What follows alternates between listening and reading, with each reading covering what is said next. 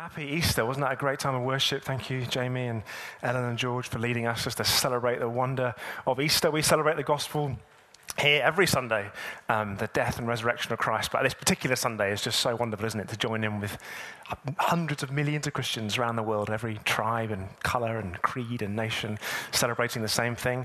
It's just wonderful. I'm Philip, by the way, if you're new here, and I'm one of the pastors. And I'm going to be speaking to you from Romans 6. And I'm going to read from verses 1 to 11. And if you are new to the Bible, Romans is one of the most famous letters that Paul wrote to an early church in Rome in the first century. And chapter 6, just before we dive into it, the context of what Paul is saying now is he has spent 5 chapters outlining the urgency of the need that mankind has, fallen and fallible though we are, in the face of a holy, perfect God. And then he's been telling us about the enormity of the grace that has been lavished upon us, that's bridged that gap, that's drawn fallible, fallen mankind to himself in forgiveness. And he's been telling us how amazing grace and how it comes with such freedom, such abundance. It cost Christ so much, and yet we receive it for free. And so Paul anticipates a question that will come, which is, hang on a minute, if grace just keeps on coming, if by faith being united to Christ means I wake up every day with the approval and the love of God, and the abundance of grace just keeps on coming to me, if that's the case, can I just carry on doing what I want because grace keeps coming? That's the question Paul is kind of anticipating, just so you know the context in which he is talking. Verse 1, what shall we say then? Are we to continue in sin that grace may abound? By no means. How can we who died to sin still live in it? Do you not know that all of us who have been baptized into Christ Jesus were baptized into his death? Verse 4, this is our key verse for this morning. We were buried, therefore, with him by baptism into death, in order that, key phrase, just as Christ was raised from the dead by the glory of the Father, we too might walk in newness of life. 4, if we have been united with him in a death like his, we shall certainly be united with him in a resurrection like his. We know that our old self was crucified with him in order that the body of sin might be brought to nothing, so that we would no longer be enslaved to sin. For one who has died has been set free from sin. Now, if we have died with Christ, we believe that we will also live with him. We know that Christ, being raised from the dead, will never die again. Death no longer has dominion over him. For the death he died to sin once for all. But the life he lives to God. So, you also must consider yourselves dead to sin and alive to God in Christ Jesus. That implications of the resurrection are enormous and incredible and numerous. We've already been singing and reading about them this morning. The resurrection means that death is not the end. The most implacable foe that mankind has been defeated. There is a hope beyond the grave. The resurrection means that everything that Christ accomplished on the cross was vindicated by God the Father in the resurrection. The resurrection means that we have a hope ourselves beyond the grave. The resurrection means that God's renewal and restoration and healing of creation is going to culminate in a new heavens and a new earth. The resurrection means that Christ could ascend, having risen again. And if he's ascended, he can sit down at the right hand of the Father in triumph and victory. And if he's ascended and sat down, he can one day return to do that restoring and healing and renewing of all things. The implications are amazing.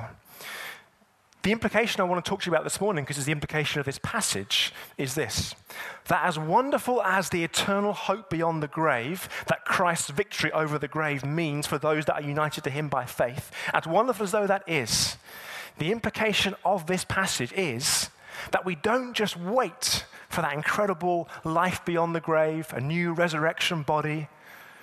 We run towards it with newness of life. So let me say that again. The implication from this passage is that we don't just wait for the new creation, for the return of Christ, for a resurrection body to enjoy Christ with him forever. We run towards that eternal hope with newness of life. That means with freedom and with purpose. It's no coincidence for me. I think I was thinking a lot about this race of life this week, and someone had a word for me about it on Thursday, and then on Friday, some of us were at Good Everyday Kingston for a Good Friday service, and Akhtar was mentioning this whole issue of the running of the race of life from Hebrews 12. And then this morning, I'd forgotten that it's the Kingston Half Marathon this morning, so people are running past in various states of disrepair because they're finishing the race just in the marketplace there, having set off at 10:30. I think there's still a few slightly weary souls making their way towards the end.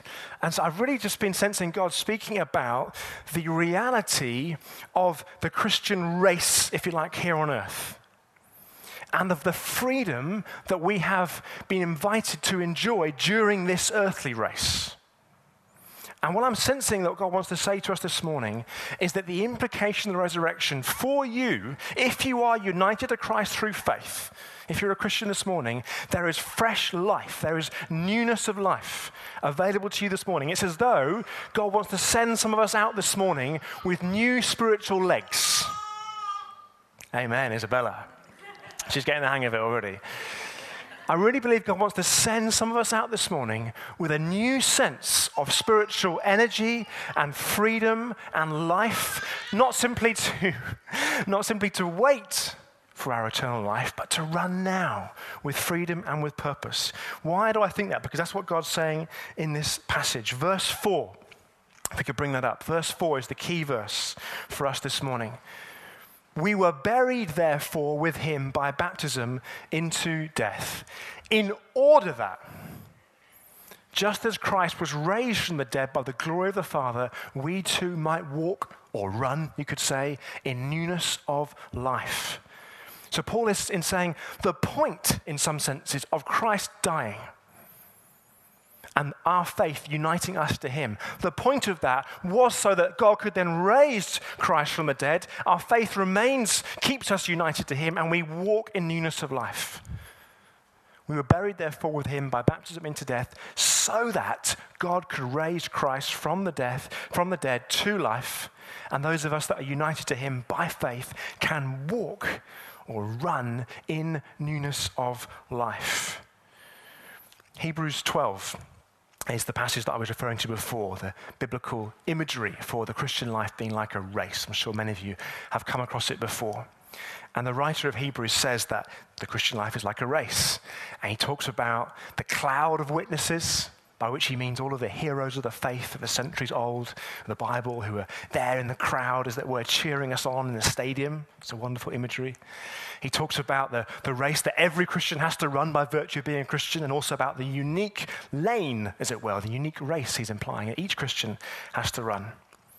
And he also says that the nature of running this Christian life, this Christian race, is to throw off the sin that clings so closely to us. Another translation says that so easily entangles us.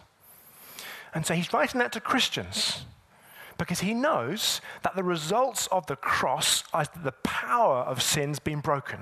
It doesn't have to control us anymore. Praise God.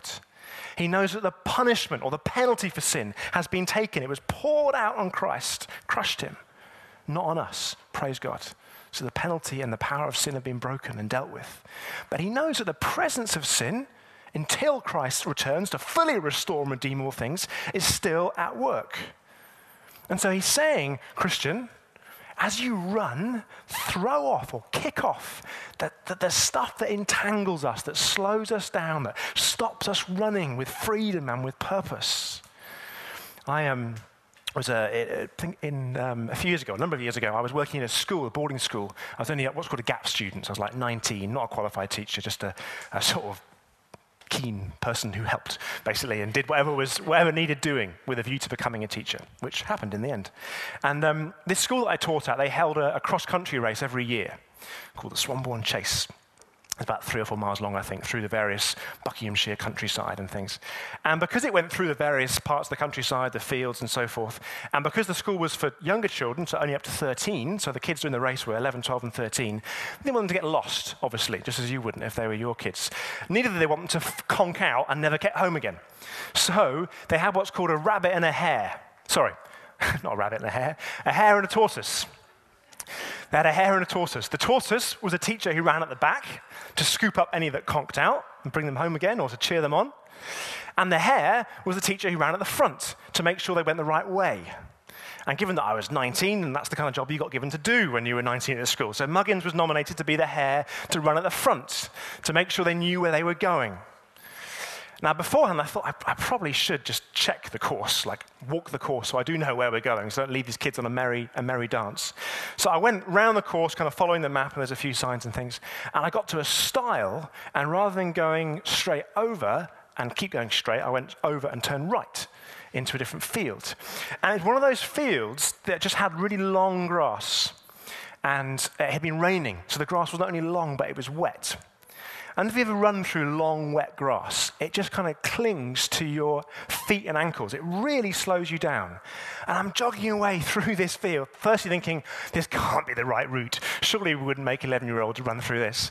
And I'm also thinking, this is really hard work, harder than it should be, because the long, wet grass is sticking to my legs and tripping me up and even getting wrapped around my ankles. And that's what the writer of Hebrews is getting at. It's the nature of sin. It stops Christians running with freedom and with purpose and with energy and with fruitfulness. So question, bit of kind of honest heart work this morning. What would you say is the thing that tends to be the thing that still seems to cling closely? The thing that stops you running your Christian life with freedom and with purpose and with momentum? It might be an age-old thing. It might be self-pity, that tendency just to look inward and feel sorry for oneself because we're making it about us. And that there's no life there, is there? That's not newness of life. Self-pity is just death wraps around our ankles, stops us running. Worry and anxiety. We don't like to call it a sin, but Jesus does. There's no life in worry, is there? Those of us who've been consumed with worry and anxiety, there's no life there. It just wraps itself around our spiritual ankles and stops us running the race that God's called us to run. What is the thing? We've all got one, I'm sure. And my belief this morning, I think what God's been saying very simply is he wants to bring fresh newness of life to you.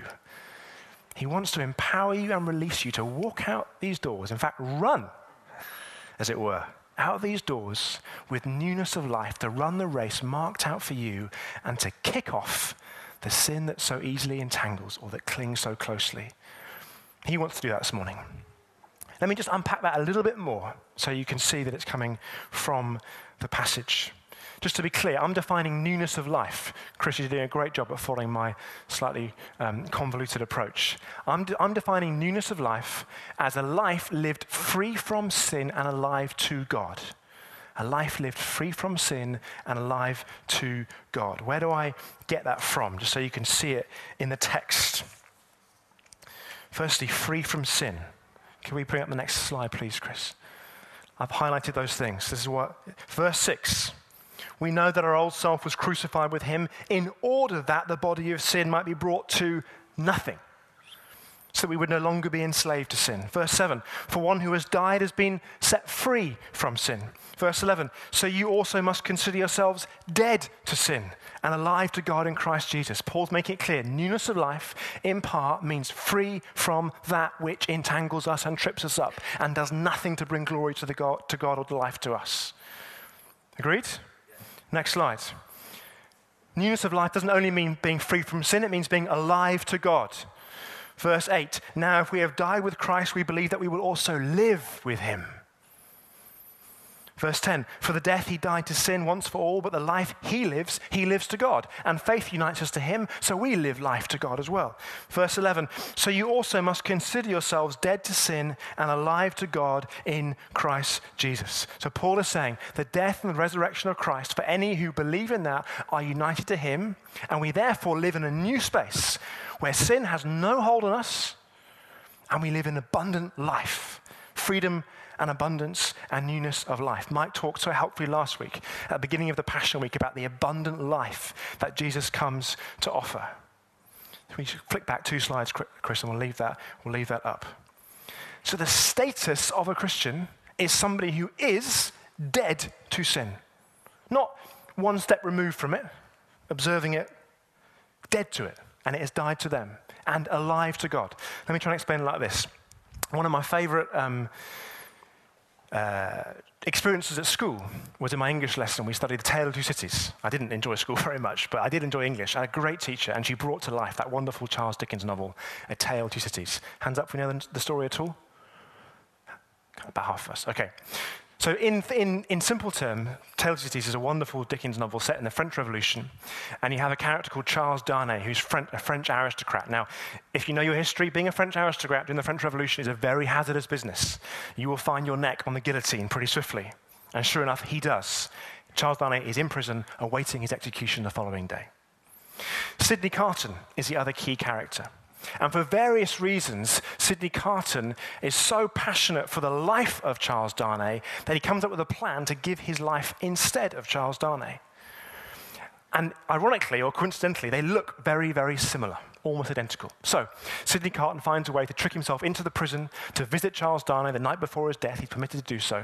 He gets into his jail, into his prison cell, and Sydney Carton drugs Charles Darnay, and they swap clothes. So now, Charles Darnay is drugged, wearing Sydney Carton's clothes. So the prison guards come, they assume that Sydney Carton has passed out due to the horror and the trauma of the occasion, and they carry him out. Although carrying him out, they're now carrying Charles Darnay out, the soon-to-be-executed French nobleman. And Sydney Carton wears the clothes of Charles Darnay, and the next day he goes to the guillotine, quoting the immortal words, "It is a far, far better thing I do than I've ever done." He substitutes himself for the life of Charles Darnay. And we could just stop the analogy or the illustration there, that just that profound moment of somebody who would genuinely put themselves in their friend's place and die on their behalf, a substitute. And Charles Darnay effectively wakes up in England. Now, stick with me. Why I think this is a helpful illustration is because of what continues to take place. You see, Charles Darnay has, according to the French authorities, he has died. They, as far as they're concerned, have executed him. However, he now lives in England. He lives under a new dominion. He could, I suppose, return back to France, where he is essentially a criminal, a wanted man under a sentence of death, but that would be ludicrous, wouldn't it? He lives his new life in England, under a new dominion, a new rule, a new reign. And so it is with the Christian. Not only has Christ substituted himself for you, taking that penalty, taking that punishment, he has also effectively given you newness of life. And so what Paul is saying is, for the Christian to carry on sinning, carry on being entangled, it's like going back to France. He's saying, it's like going back to that old country. I'm not making facetious Brexit points, but I'm just trying to keep the analogy going. It's like he's saying, that would be ludicrous. You've died to sin. It has no dominion over you. Why would you go back there? So being a Christian who runs free and runs their race, free from that which entangles, is actually not just about kind of trying to stop things. A friend of mine from my Greek club last year asked me, what are you not allowed to do as a Christian?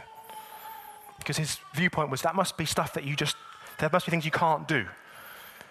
I say, no, I've been invited into abundant newness of life, things I can do. And Paul is saying, if you're a Christian, it's not just about trying not to do things. It's about living according to who you are now and where you now live. You live under a dominion of grace and of forgiveness and of the wonder and the goodness of God. You don't live under sin anymore. So act according to who you are. Your status is a new person, a new creation with a new heart who has newness of life. You're free from that place and alive to God. I really believe God wants to set some of us free this morning. I really believe he wants to do that. That's the status. But we know, and the writer of Hebrews knows, that sometimes our experience doesn't always match the status that we have.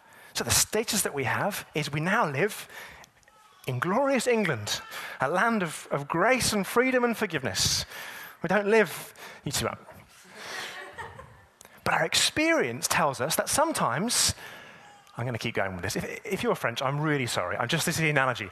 But our experience tells us we sometimes hop back on the Eurostar and go back to France and just have a little kind of look. just kind of step back in there, and before we know it, that long wet grass, if I can change metaphors, has started to wrap itself around our ankles again, and we're not running with the freedom and the newness of life that we were created to be. So what is, for you, what is that long wet grass? What is France? God wants to set you free this morning. The resurrection means there is newness of life. Your sin is not just paid for and nailed to the cross and buried to the tomb, though it is. Hallelujah. Christ is risen, and by being united to him, you step into a new dominion of life and of grace.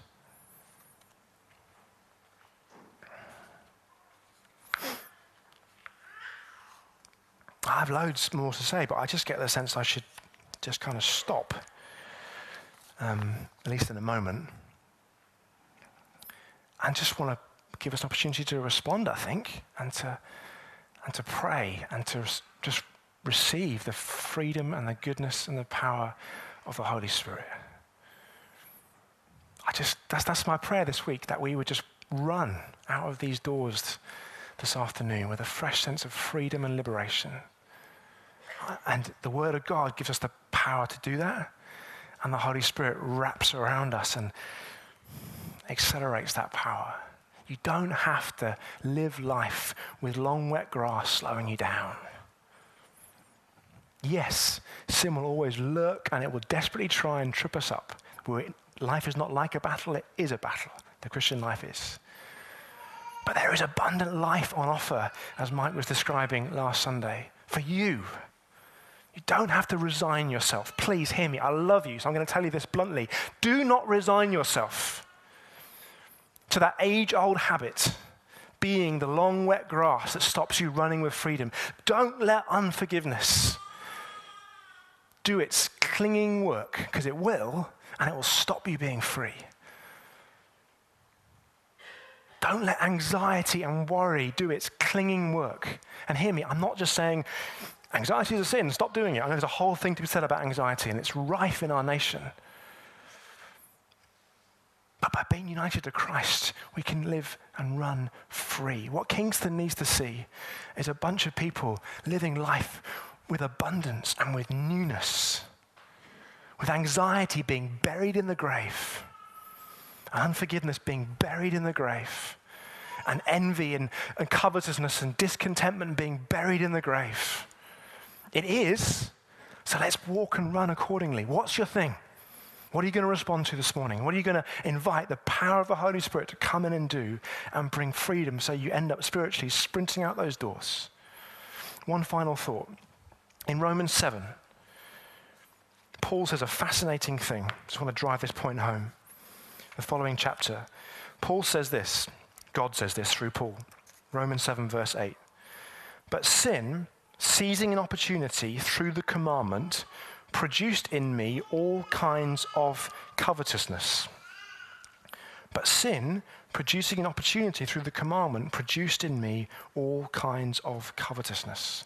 That just hit me afresh this week. Coveting, the Bible word for envying. Sin. But Paul's saying, sin produced in me sin. It's not on the screen, but you can look at it in your Bibles. Romans 7, verse 8. Sin produced in me all kinds of covetousness. So Paul's saying there must be a sin behind the sin. In fact, we know that covetousness itself produces things.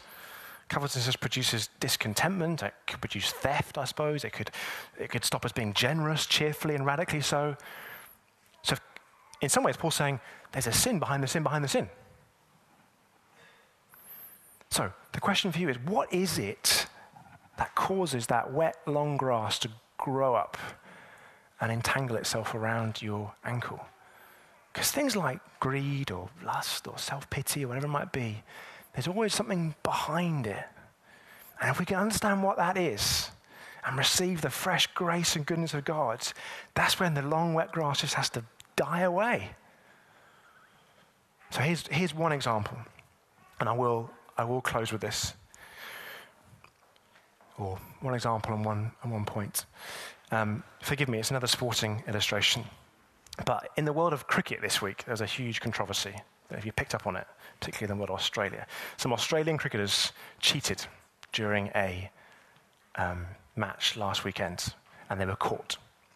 And in Australia, cricket is a big, big deal. It's the national sport. And the fallout's been enormous. These players have been banned for a year.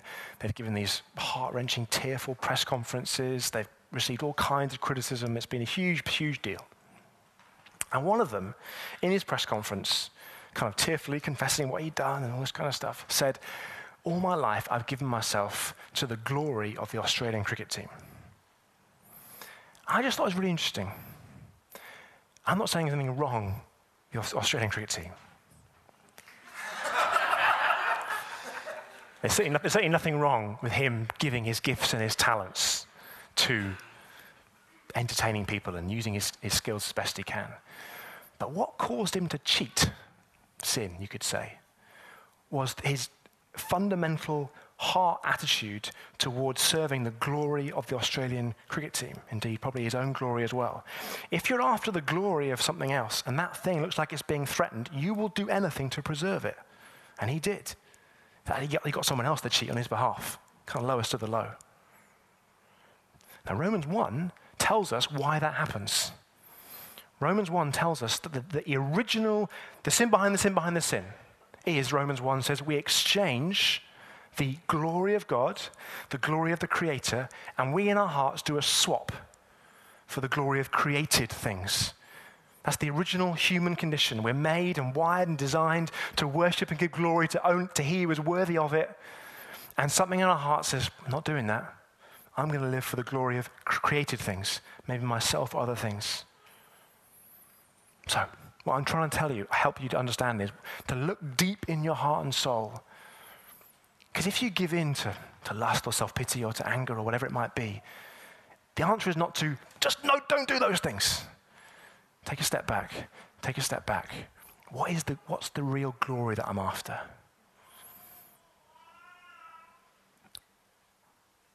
And come to God in repentance, in confession. Begin to live for His glory again, as we were singing. And you will find if you're living for His glory and His goodness and the fame of His name, and the long wet grass begins to fall away and stops tripping us up and entangling us. And the implication of the resurrection, which is that you, if you're a Christian, are released to walk and run in newness of life, becomes your experience, not just your status. And my heart is that you would experience newness of life this week, whether you've been a Christian for a week or 50 years. I'm going to stop.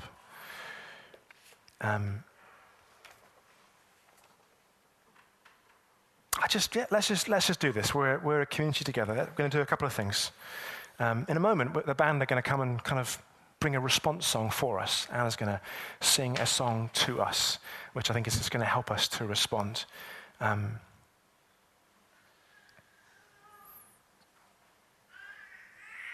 in the meantime, I just want us to really be on the front. So I'm going to ask you to stand in a moment. I know might feel a bit exposing, but I want to invite you to stand. If you feel like, yep, I want to just name something to God. I want to name the thing behind it.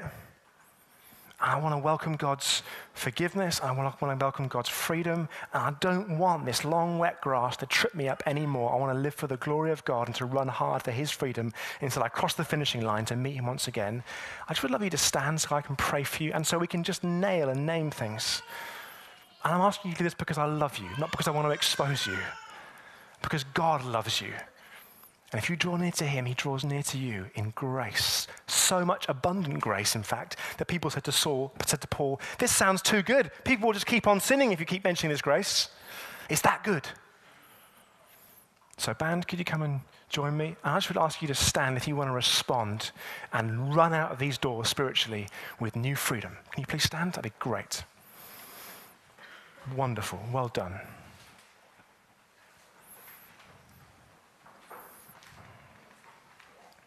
I just want you in the quiet of your heart just to name the long wet grass, if I can call it that. And I also want you to either name or ask God to show you what's giving that long wet grass permission to grow. What's the sin behind the sin, Has there been an exchanging of the glory of God for the glory of something else? And just ask the Holy Spirit to show you that. Because God's just not wagging his finger at you saying, stop doing that. He knows you so well. He loves you so much. He's got freedom and newness of life for you. And I'm just going to give you a few moments to do that in the quiet of your heart. Then I'm going to pray. And then we're going to let Anna lead us in a further response.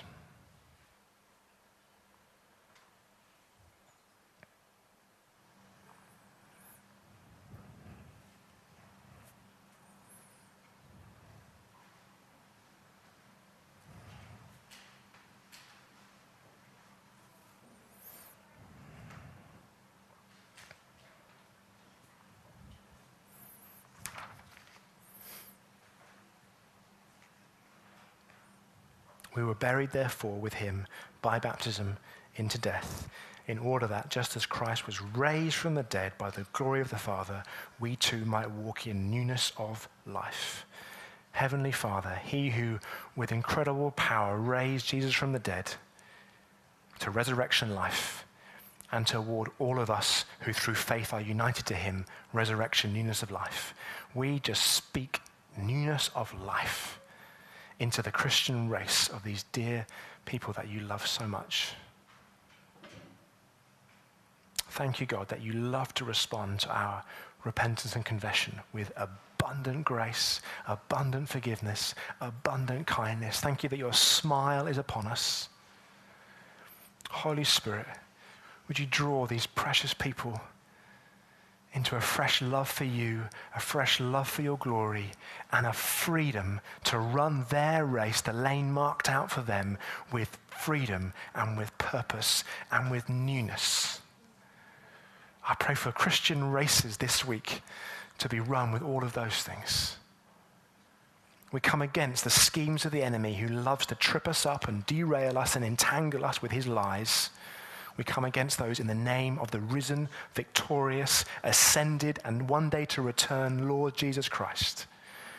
And we speak freedom and newness of life across this room and into every heart that stood now. In Jesus' name, amen.